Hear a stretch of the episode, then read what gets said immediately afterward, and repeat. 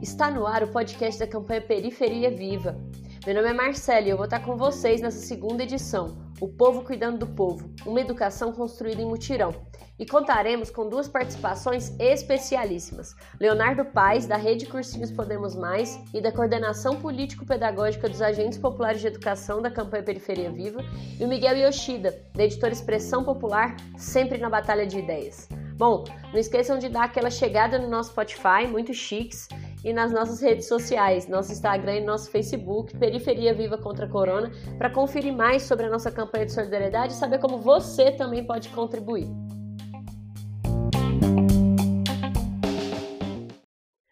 Bom, vamos começar que tem muito papo para rolar. Chega mais, Léo. Primeiramente, muito obrigada por estar aqui participando com a gente desse nosso segundo podcast da campanha. É, a gente sabe que a agenda não está sendo fácil, né? Cada dia um 7 a 1 diferente do governo, mas desde já eu tenho certeza que vai ser muito bom trazermos aqui tanto a experiência dos agentes populares, mas a pauta da educação, como ferramenta de trabalho de base para manter nossa periferia viva. Nos últimos dias, né? Então vamos lá. Nos últimos a gente teve uma plenária nacional da campanha e a gente trouxe é, os desafios de nacionalização dos agentes populares. Então, eu queria que você desse o pontapé aí para a gente, é, contando um pouquinho sobre o que, que, são esses agentes populares e como que surge essa iniciativa no bojo da campanha Periferia Viva. Bom, a gente começou essa articulação né, da campanha Periferia Viva basicamente em torno da, da pauta da saúde, né, visto o agravamento das condições de saúde pública aqui no Brasil, né, a pandemia do coronavírus, né, e a necessidade da defesa da vida. É, a gente também começou a construir né, iniciativas de é, doação de cestas básicas, né, de alimentos, e percebemos né, nesse diálogo com o povo brasileiro, né, com a sociedade, principalmente nas periferias, que outras pautas né, também estariam é, candentes, né, também estariam é, seriam necessárias para esse momento, né? Dentre elas, a educação, né? Então, por isso que essa ideia dos agentes populares de educação surge no momento em que a gente começa a identificar, né, que é, com, a, com o fechamento das escolas, né, uma série de serviços, né, que a, que a educação brasileira promove, né, de acolhimento, de alimentação, de educação, né, de, da própria questão é, de ter um, dos pais, né, terem um lugar para deixar os filhos, né, enquanto vão para os trabalhos e tal, é, passou a ser um elemento importante né, nesse nesse processo de de reflexão sobre o nosso trabalho junto ao, ao povo brasileiro nas periferias. E passamos a identificar que, é, dentre as principais consequências né, do fechamento das escolas e a implementação desse sistema é, virtual de ensino, estariam muito focados né, na evasão escolar, então, ou seja, muita, muitos jovens, né, crianças e jovens, podem deixar de estudar nesse processo, né, não estão acompanhando as aulas virtuais, né, então isso traz né, uma intensa dificuldade para nós, é, e também questões relacionadas, né, a própria violência contra a mulher, né, principalmente as mulheres estudantes, né, que não têm mais a escola como um ponto de, é, de acolhimento, das denúncias e tal. É, uma outra questão, né, também é, tem a ver, né, com o nosso trabalho é, com cursinhos populares, né, que é, o Enem vai ser realizado em janeiro, né, então os jovens, né, principalmente os jovens de escolas públicas estão é, sem o mínimo de condições de preparo, né, para o exame. Então, né, qual que vai ser a perspectiva de acesso ao ensino superior do povo brasileiro, né, do povo trabalhador? Então, para nós, né, a constituição dos agentes populares de educação é muito importante no sentido de é, resgatar né, o sonho da, do, acesso ao ensino superior, né, a defesa da escola, é, e que isso possa nos possibilitar é, uma articulação importante né, em torno da pauta da educação e da defesa da educação enquanto um patrimônio do povo brasileiro. Bom, é realmente uma proposta que está se enraizando aí, né, por todo canto desse país e vamos continuar aí construindo, né, essa organização popular para que continue prosperando, né, um projeto popular para o Brasil. É, e você trouxe, né, um pouquinho sobre a questão da educação, mas qual seria o perfil, né, desse agente popular de educação, né? Qualquer pessoa poderia ser agente das suas próprias comunidades? Como é que funciona? O perfil do agente popular de educação é um perfil muito, muito amplo, né? A gente tem é trabalhado com a perspectiva de que né, as pessoas que queiram contribuir dentro dos seus territórios, dentro das periferias, com a pauta da educação, são pessoas que vão estar, é, vão ser aliadas nossas nesse, nesse processo de construção. É, um agente popular de educação é, pode ter diversas formas de atuação, né? Então, pode ser uma pessoa que tenha mais familiaridade com as bibliotecas populares, uma pessoa que tenha mais familiaridade com é, a contação de histórias, com o apoio pedagógico, com alfabetização, né? inclusive até não, não necessariamente só adultos, né? jovens né? também podem nos ajudar nesse processo, né? serem agentes populares de educação, ajudando principalmente aí nesse processo de apoio pedagógico, né? resolução de listas, listas de exercício, preparação para o Enem, então é um perfil bem, bem amplo, né? Desde que a pessoa, né, as pessoas estejam dispostas, né, a contribuir com as linhas de, de atuação que temos pensado, né, para essa pauta de educação, essas pessoas podem se somar a esse processo e podem nos ajudar é, a construir concretamente é, processos educacionais aí nos territórios, nas periferias. Dentre diversos ataques do governo Bolsonaro, Léo, é, um dos que viemos sentindo desde o início de seu mandato são os impactos para a educação, né, como a gente falou lá no início. Como que os agentes populares de educação contribuem para essa construção de vitórias concretas para o povo? Né? Porque o povo não aguenta mais só tomar a carcada na cabeça, a gente quer vitória também, né? O governo Bolsonaro, né, mesmo antes de ser eleito, ele já trazia na sua carta né, de governo, né, no seu programa de governo, é, questões muito, muito particulares né, em relação à educação. Primeiro que ele não trazia é, nenhuma perspectiva de projeto, de investimentos, né, de quais seriam os seus objetivos com a educação brasileira. Porém, ele tinha uma, dentro do, da carta de, de governo, né, do programa de governo, uma frase bem específica que era expurgar Paulo Freire da educação brasileira. Né? Então, a gente está lidando com um governo que é contra a ciência, que é contra a educação, que enxerga né, nas universidades um, um espaço né, de, enfim, de balbúrdia, né, de bagunça, né, não enxerga né, na, na, educação brasileira uma saída possível né, para a nossa crise. E, e acho que nós, né, com o trabalho dos agentes populares de educação, nós temos né, o dever de construir vitórias concretas. Né? Então, o que, que seriam essas vitórias concretas? Primeiro, a defesa da escola e da educação, das universidades, né? Nós precisamos construir esse processo junto ao povo brasileiro. A educação pública brasileira é um patrimônio da sociedade, é um patrimônio do nosso povo. Então, precisamos garantir com que isso se mantenha. Né? Então, acho que a gente precisa trabalhar, né, principalmente nesse momento de pandemia, onde muitos jovens né, estão desanimados né, com, com acesso ao ensino superior, né, com a manutenção do estudo, né, as condições de vida né, na, nas periferias pioraram muito né, a partir desse processo da pandemia. Então a gente precisa resgatar né, esse, esse sonho e resgatar a possibilidade do estudo. Então acho que a defesa da educação acaba sendo uma, um guarda-chuva bem importante né, nesse, nesse aspecto das vitórias e, nosso, e do nosso trabalho popular. É, nós já conseguimos né, algumas pequenas vitórias aí, né, então desde do o, o governo Bolsonaro, né, no, no, início do ano passado, tentou cortar verbas das universidades, né, a gente conseguiu, através das mobilizações populares, não permitir isso. O próprio Enem era para ser realizado esse ano, né, de 2020, a gente conseguiu né, um pequeno adiamento do Enem, mas que também para nós foi importante, né, uma vitória relativamente importante, né, que ele vai ser realizado em janeiro.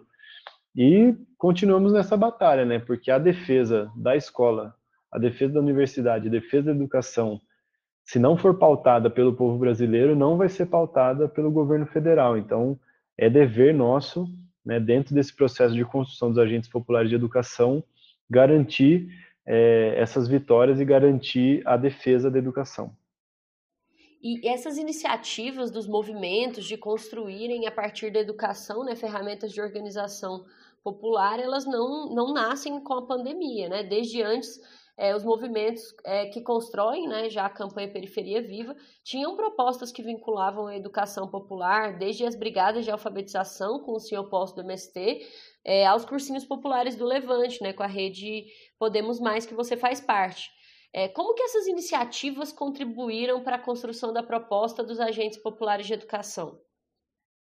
Desde o começo, nós optamos na construção aí dos agentes populares de educação por não partir de, do zero, né? ou seja, né, não partir do que já temos de acúmulo nos, nos movimentos sociais. Então, o processo né, do, do Sim Eu Posso pelo MST, as construções de cursinhos populares da Rede Podemos Mais, vinculadas ao Levante, vinculada ao Levante, é, são experiências que nos trouxeram uma certa visão, né, principalmente né, de quais seriam as principais é, demandas conjunturais nesse, nesse aspecto da educação, né, nesse campo da educação, e é, também nos dão possibilidades mais concretas de como trabalhar com o povo. Né? Então, acho que a gente não partir do zero, né? partir das nossas, das nossas experiências concretas tem sido muito importante né, nesse âmbito da reflexão, tem sido muito importante para a gente pautar as linhas de atuação,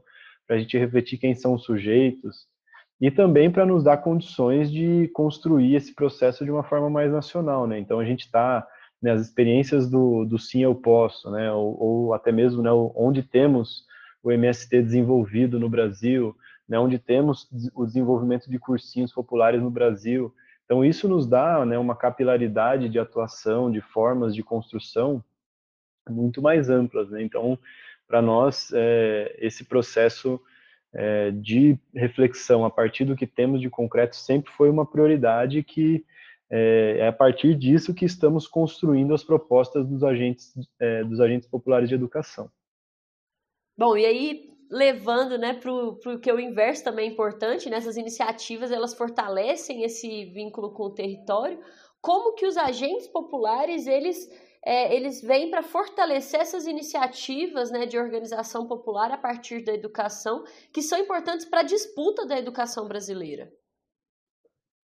A educação brasileira está em completa disputa. A gente está imerso numa grande disputa é, temos um, uma vertente, né, que é a extrema direita representada aí pelo governo Bolsonaro, né, e outros setores de apoio ao governo federal, que pautam, é, né, que a ciência não existe, né, vivem de mentiras, né, das fake news, é, não tem, né, mínimo apreço à universidade, às escolas, né, a extrema direita, quanto menos conhecimento, né, quanto menos educação é, o povo tiver, melhor para eles. Então a gente tem esse, esse extremo aí que é muito, muito ruim mesmo.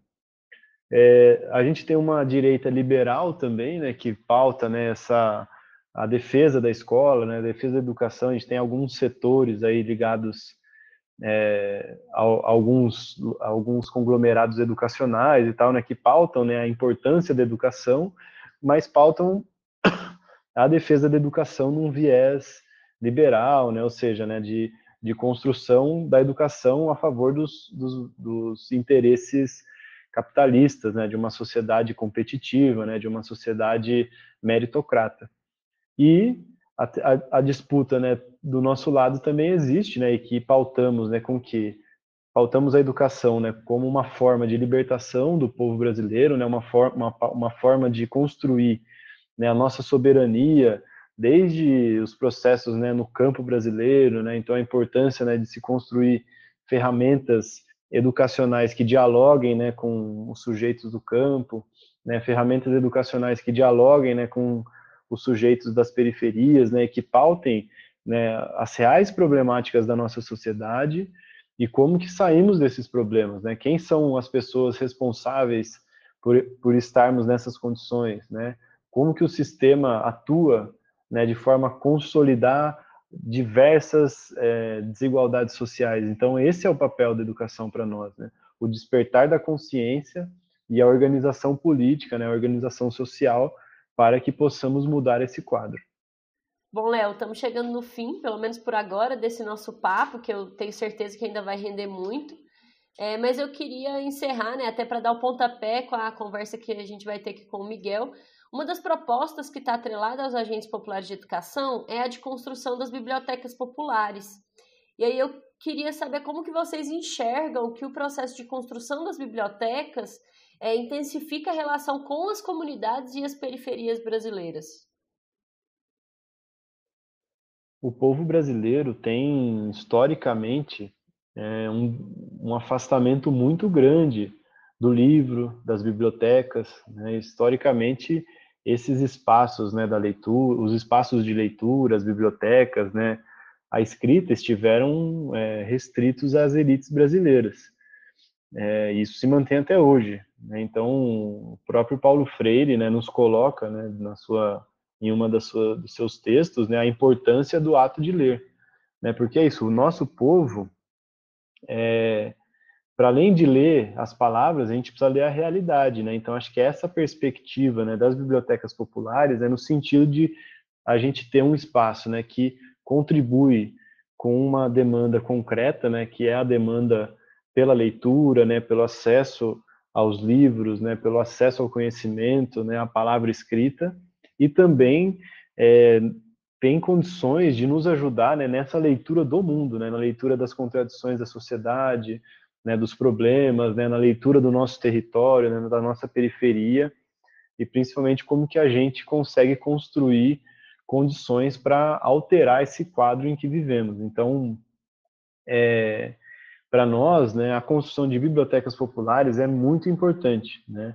A gente fazer a batalha das ideias nos territórios, a gente ter um espaço né, que seja referência na, na educação, seja referência no diálogo, seja referência no acolhimento, né, que a gente consiga construir bibliotecas populares que sejam é, importantes espaços de organização popular e importantes espaços de reflexão crítica né, sobre é, todo o conhecimento humano já acumulado e também sobre a reflexão crítica da nossa atualidade, né, da nossa realidade e como que conseguimos é, traçar saídas para esse processo, né, para essa infinidade de contradições que o povo brasileiro está imerso. Bom, agradecer então né, a participação do Leonardo Freire. Foi um, um, papo sensacional, né? Que a gente conseguiu ter uma visão um pouco mais profunda do que são os agentes populares e os agentes populares de educação, né? Que, que agora se apresentam nas comunidades também com uma perspectiva de, de construção em mutirão da, da nossa educação e de disputa da educação brasileira. E abrimos aí, né, o papo agora com o Miguel Yoshida, da editora Expressão Popular. Então chega mais, Miguel, para o nosso papo. Primeiro, muito obrigada, né, por estar participando aqui com a gente. A gente quer começar a entrevista agradecendo à Expressão Popular, tanto pela participação, mas também pela construção sempre ao lado do povo para a batalha de ideias, né, por um pro, outro projeto de país. É, e agora sim, né, acho que vocês têm, têm muito a falar sobre a questão da educação, né? E acho que o, o marcador inicial é a própria é, construção e fundação da, da expressão popular. Então, eu queria que você contasse para os nossos ouvintes um pouco da história dessa editora tão importante né, para a classe trabalhadora e para o povo brasileiro. Então, como eu estava dizendo, né, é, desde sempre, desde sempre da existência da editora, a solidariedade está presente na nossa prática, no nosso ideário, né, no nosso dia a dia. Então, diante disso tudo que a gente está vivendo, né, da pandemia e do aumento da miséria e da fome no nosso país, a gente tem a compreensão, né, ou construiu a compreensão junto com os movimentos populares que estão atuando diretamente nessa frente da solidariedade, né, por meio da doação de alimentos, uh, das marmitas, do, das produções, né, seja por meio do, dos agentes comunitários de saúde. Uh, então, num diálogo e uma construção junto com esses movimentos, é, nós também uh, chegamos à conclusão de que o livro é, também é um direito fundamental, né? Assim, a conclusão não foi nossa. Claro que tem um grande acúmulo pro, nesse sentido, e a gente sempre gosta de lembrar aqui da formulação do professor Antônio Cândido, né? Que dizia que a literatura deve ser compreendida como um direito humano, e daí nós ah, pegamos a formulação dele e ampliamos, porque daí para nós o livro comum, né, ah, com esse com essa característica de formação humana tem que ser um direito, né, de todos e todas, né? Então a gente pensa, pensou e construiu que seria interessante e fundamental a gente fazer essa campanha de doação de livros para que os livros também cheguem ao, nas pessoas que estão passando por mais dificuldades uh, hoje em dia. Na, no, o nosso objetivo sempre foi é, fazer com que o livro seja acessível ao, ao, conjunto dos trabalhadores e trabalhadoras, né, sobre a nossa política de preços. E agora a gente quer dar esse passo além, que a gente quer conseguir fazer com que esse livro chegue a quem está passando a dificuldade e quem de fato também precisa ter acesso a isso, né, para se formar, para conseguir lutar e para a gente conseguir transformar a sociedade. É, só ainda um, um ponto importante é que algo que nos comoveu desde o início dessa campanha, é, que surgiu a iniciativa primeira foi uma doação de livros junto à Escola Nacional, a Escola Paulo Freire, do Levante Popular da Juventude. E o relato que nós recebemos é de que quando as pessoas recebiam junto com a cesta básica um exemplar de um livro, a emoção delas ao receber o livro era algo que não dava nem para contar, de tão bonito que era, né? As pessoas estavam ali passando fome e foram atrás de alimento e a chegar lá se depararam com um livro, né, também dentro da cesta e ficaram muito felizes, mas muito felizes de receber, dizendo que era a primeira vez que uh, que recebiam um livro. E, e, agora, durante a pandemia, vocês estão com a campanha Solidariedade Doe Livros para Transformar o Mundo, certo? É, você pode contar para a gente um pouquinho de como que surgiu a ideia dessa campanha, né, que articula a leitura e a educação como um todo é, com as campanhas de solidariedade? Então, como eu estava falando, é, a solidariedade sempre foi um dos pilares da, da expressão popular, né, desde o início. E quando os movimentos populares começaram essas ações de solidariedade junto à população que estava mais necessitada nesse tempo da pandemia, nós logo começamos a estabelecer um diálogo para ver como é que também nós poderíamos nos somar é, nessa, nessa atividade, né? E, e aí uma coisa que, que há tempos a gente uh, vem, vem discutindo e vem fazendo, né, uma compreensão nossa, é de que a, tomar que é uma compreensão que a gente toma do professor Antônio Cândido, quando ele formula que a literatura é um direito humano, ou seja, não é algo supérfluo, né? É algo que todas as pessoas têm de ter acesso, porque é, é um bem fundamental da nossa para nossa vida, né? Nós pegamos essa formulação do professor Antônio Cândido e buscamos ampliá-la a partir da perspectiva da expressão popular, a partir da perspectiva dos trabalhadores e trabalhadoras, de que o livro e a leitura é um direito humano. Então, nesse sentido, é, nós queremos ampliar ainda mais a nossa ação nossa política de preços e já é algo que vai nesse sentido, né? Nossos preços são preços populares para que o conjunto da classe trabalhadora tenha acesso aos nossos materiais. E agora a gente quer que avançar no sentido de que mesmo as pessoas que não podem uh, pagar pelo livro, né? Elas também possam ter acesso. Pessoas que estão passando por, né, por uma situação difícil, agora mais difícil ainda com a, com a volta da fome no, no nosso país, né? que também possam ter acesso a esse bem fundamental, porque também é uma forma de alimentar e de se fortalecer, de continuar vivendo, de continuar lutando. Então, a ideia da campanha surge nesse marco, né, de, de pensar é, a, o livro e a leitura como um direito humano.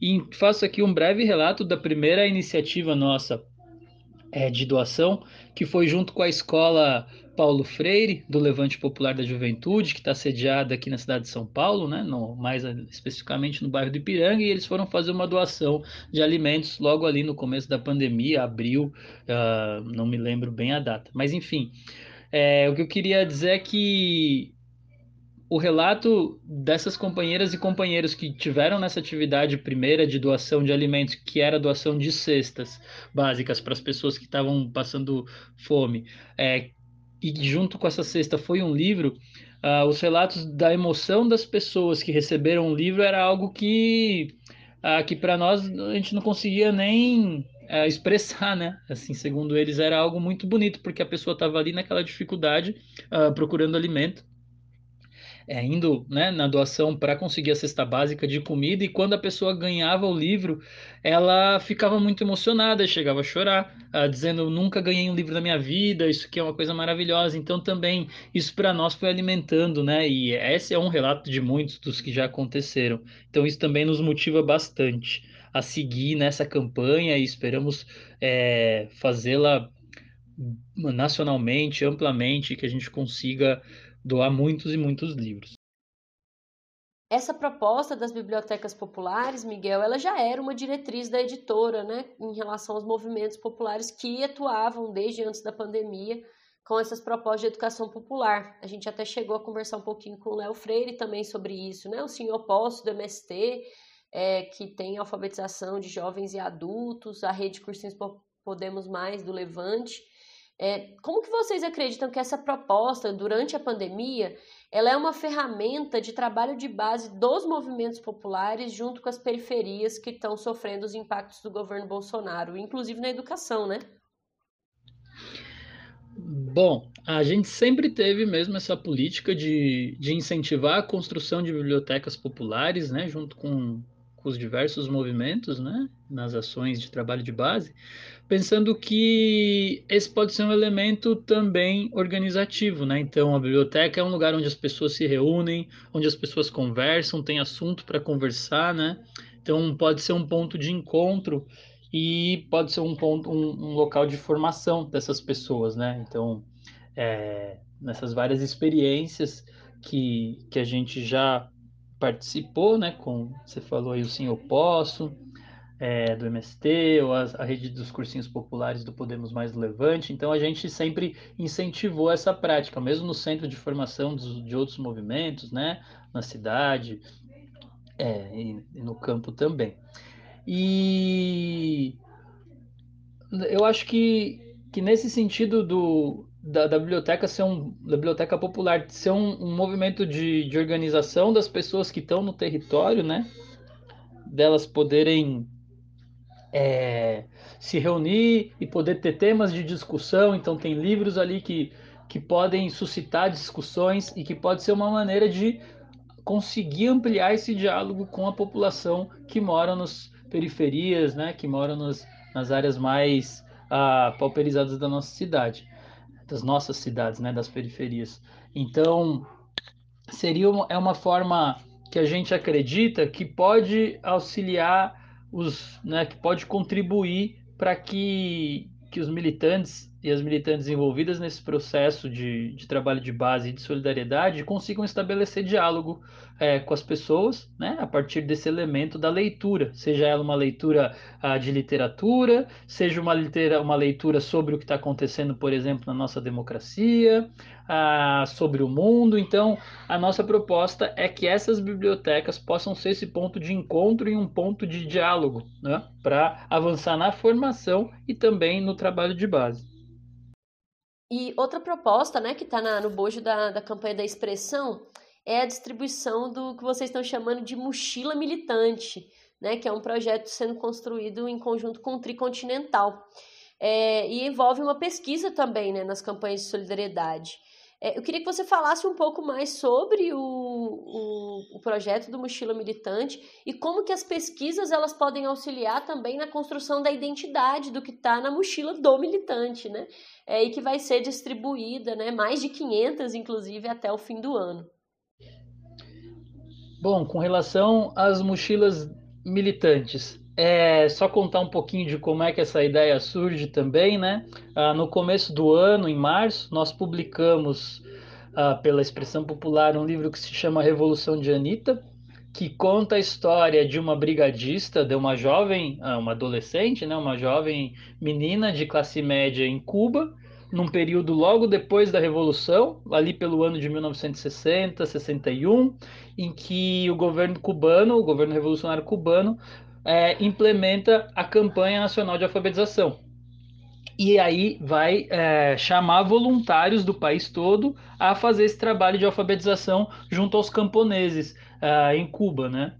E, enfim, e o livro narra a história dessa menina que passa por, por muitas transformações na vida, né, de compreensão de mundo, compreensão da política, compreensão do processo revolucionário cubano, é, pela experiência da alfabetização, tanto de aprendizagem que ela tem nesse contato com os camponeses, né, especificamente. E, e aí um, uma das coisas que está ali no livro é sempre é a mochila que os militantes, que os brigadistas, no caso, carregavam, né? E o que tinha dentro tinha sempre uma lamparina, porque a área rural não tinha luz, etc, etc. É, e aí a formulação vem um pouco nessa ideia da mochila do militante, que é um militante hoje que está indo uh, nas periferias ou que vive na, nas periferias para fazer esse trabalho de solidariedade, esse trabalho de base, né? Então, penso que que compreender melhor como é que esse processo de solidariedade está acontecendo por meio dessa pesquisa que o Instituto Tricontinental tem feito, né? De entender como é que é a dinâmica que se estabelece entre os militantes e as pessoas que estão sendo atendidas, de como é que é a resposta que isso dá, qual que é o potencial que isso existe. Isso vai ser muito interessante ah, para pensar como é, o que, que é que esses militantes precisam levar na mochila, quais tipos de livro, é, o que, que eles precisam saber, o que, que a editora pode ajudar nesse sentido e quais os, os materiais que nós temos que podem contribuir com isso, né? Então, acho que é uma iniciativa que vai aliar né, a prática da, da solidariedade com um trabalho teórico de pesquisa que está sendo desenvolvido e com outro trabalho uh, de socialização dessa teoria, podemos dizer assim, dessa formulação das ideias que nós da editora fazemos, né, com os livros. Então, penso que é um processo bem bonito, né, que vai possibilitar que a gente consiga potencializar essas ações.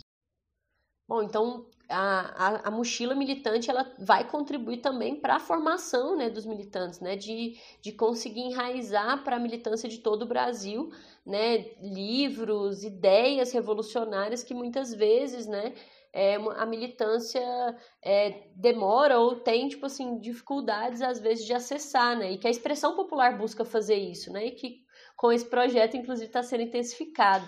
Como que vocês acreditam que a formação dos militantes que estão atuando nos territórios das campanhas de solidariedade é, contribuem para a construção desse projeto que a gente tanto acredita que é o projeto popular para o Brasil? Bom, com relação à, formação né, das militantes e dos militantes que estão atuando nessa campanha de solidariedade e a construção de um projeto popular para o Brasil, né?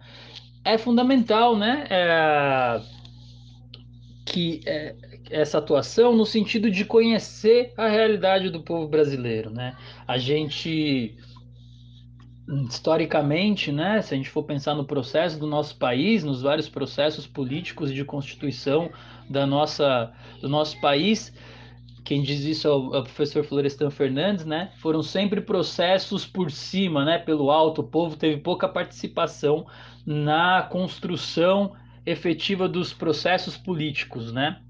É, então foi sempre uma constituição pelo alto, que Florestan vai dizer, né? Então, se a gente for pensar, por exemplo, a independência, a, a abolição da escravidão, a, a, proclamação da República, todas as transformações políticas que acontecem nos anos 1930, depois o golpe empresarial militar de 64, enfim, processos políticos que constituem o nosso país, sempre com um projeto uh, das classes dominantes, né?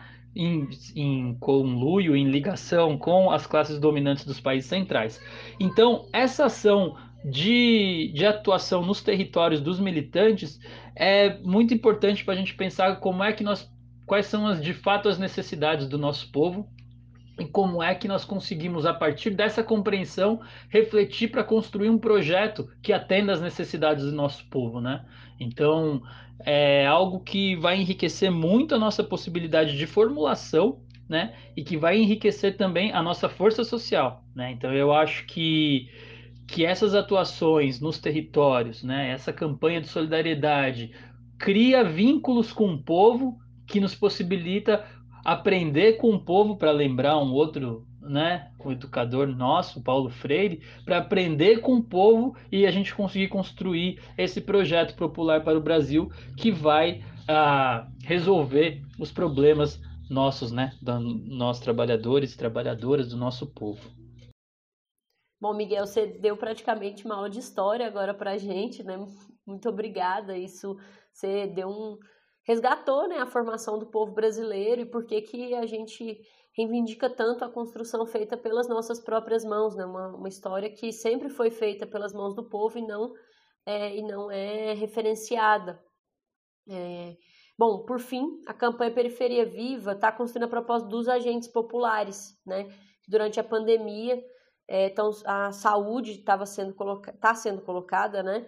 É, de lado, né? Pelo governo e a proposta dos agentes populares nasceu como uma proposta inicial da saúde, né, para conseguir cuidar do próprio povo, né, tomar para sua própria mão também, é, mas que pelas demandas concretas desse povo, né, abriram portas para outras questões, como a cultura, o trabalho e a própria educação. É, e aí eu queria, né, tipo, sabendo que vocês também da expressão estão construindo com a gente, né, essa proposta em parceria com a campanha é, Doe Livros para Transformar o Mundo, eu queria saber como que vocês acreditam que a construção dos agentes contribuem para a implementação dessas bibliotecas, né, e para a campanha da expressão popular. Bom, é, eu acho que esse trabalho do, dos agentes populares de educação, como já estava falando antes, né, além de possibilitar essa, esse contato e, e essa esse fortalecimento dos laços com o povo, né, também vai ser de extrema importância para a gente fortalecer as bibliotecas populares e também esse kit da mochila militante e também de fazer o livro, a distribuição do livro nas cestas básicas, porque é por meio desses militantes e dessas militantes que estão ali atuando diretamente com, com, com o povo que, que vão conseguir captar essas demandas e e propiciar esse trabalho de organização das bibliotecas, né? É pensar também que a gente, quando pensa na biblioteca popular, a gente não pensa a biblioteca como um depósito de livros, né? Então, às vezes, as escolas têm biblioteca, mas elas acabam se tornando um depósito de livro porque não tem nenhuma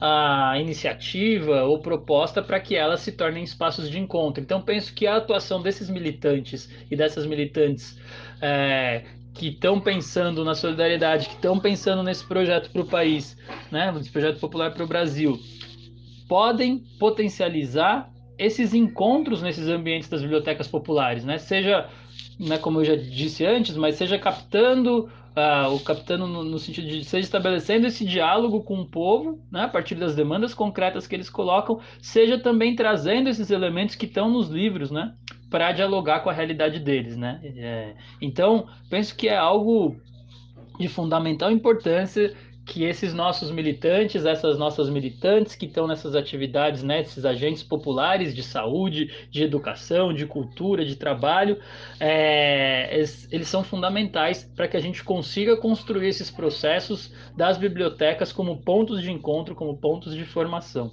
e que consiga, né, e que a gente consiga por meio da nossa campanha fortalecer essa possibilidade. Bom, por mais bibliotecas populares que sejam pontos de encontro e não depósito de livro, né? Bom, muito obrigada, Miguel, de novo pela participação. E aí, para fechar, né? Deixa aí seu espaço para reforçar com as pessoas como que elas fazem para contribuir é, com essa ação conjunta que a campanha Periferia Viva está tendo junto com a editora Expressão Popular. E, de novo, muito obrigada. A campanha está de portas abertas sempre que quiser voltar para trocar essa ideia com a gente. Bom, então como é que, que é possível contribuir uh, nessa, nessa nossa campanha né, de solidariedade, dois livros para transformar a sociedade? São várias as maneiras. Uma delas é pelo site, né, que da Expressão Popular, que é o www.expressãopopular.com.br. Ali é possível fazer a doação de algum valor, né, que, que possa, que vai ser revertido é, para para esses livros, para a constituição dessas bibliotecas, para os livros dos, uh, que, vão, que vão na mochila do militante, para esses livros que vão para a cesta básica. Então, uma forma de, de contribuir é essa, né? Fazendo a doação por meio do nosso site. Ou também, se você tem muito contato na região, tem uh, amigos professores, grupos, é, sindicatos, coletivos que querem se organizar para também fazer uma contribuição, é possível é, mandar um e-mail para a gente para estabelecer o diálogo, para pensar formas de, de, de contribuir, né? Então, o e-mail é solidariedade@expressãopopular.com.br. Dá para estabelecer um diálogo por ali, é, nessa perspectiva de pensar formas de, de contribuir. E por fim, é, também é possível contribuir nessa campanha, né? Como um agente, é, né, que a gente estava falando antes, como um agente popular que vai ser a pessoa que vai fazer esse trabalho, né? Essa também é uma contribuição grandiosa que vai dar um sentido para o livro, né? Porque de novo nós não queremos fazer só a doação, ah, né, só de do livro I, mas queremos que esse livro seja um ponto de partida para um diálogo que a gente consiga se fortalecer é, como povo, como classe, para conseguir enfrentar todos esses desafios que nós estamos vivendo, né? Não só além, não só com a pandemia, mas também com todo esse descalabro do governo, né? Que tem tido uma atuação genocida, né? Com relação a nessa pandemia. Então é, é fundamental essa participação. Várias maneiras de contribuir com a gente e eu agradeço muito o convite da gente poder estar conversando sobre isso. E qualquer coisa, estamos aí, é só chamar e tomara que a gente semeie muitos e muitos livros uh, nesse nosso país.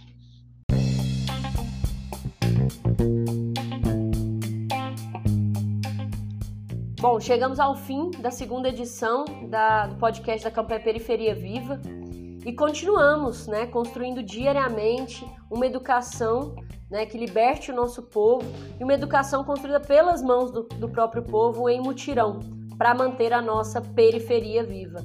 É isso, obrigado Leonardo, obrigado Miguel e nos vemos no próximo podcast.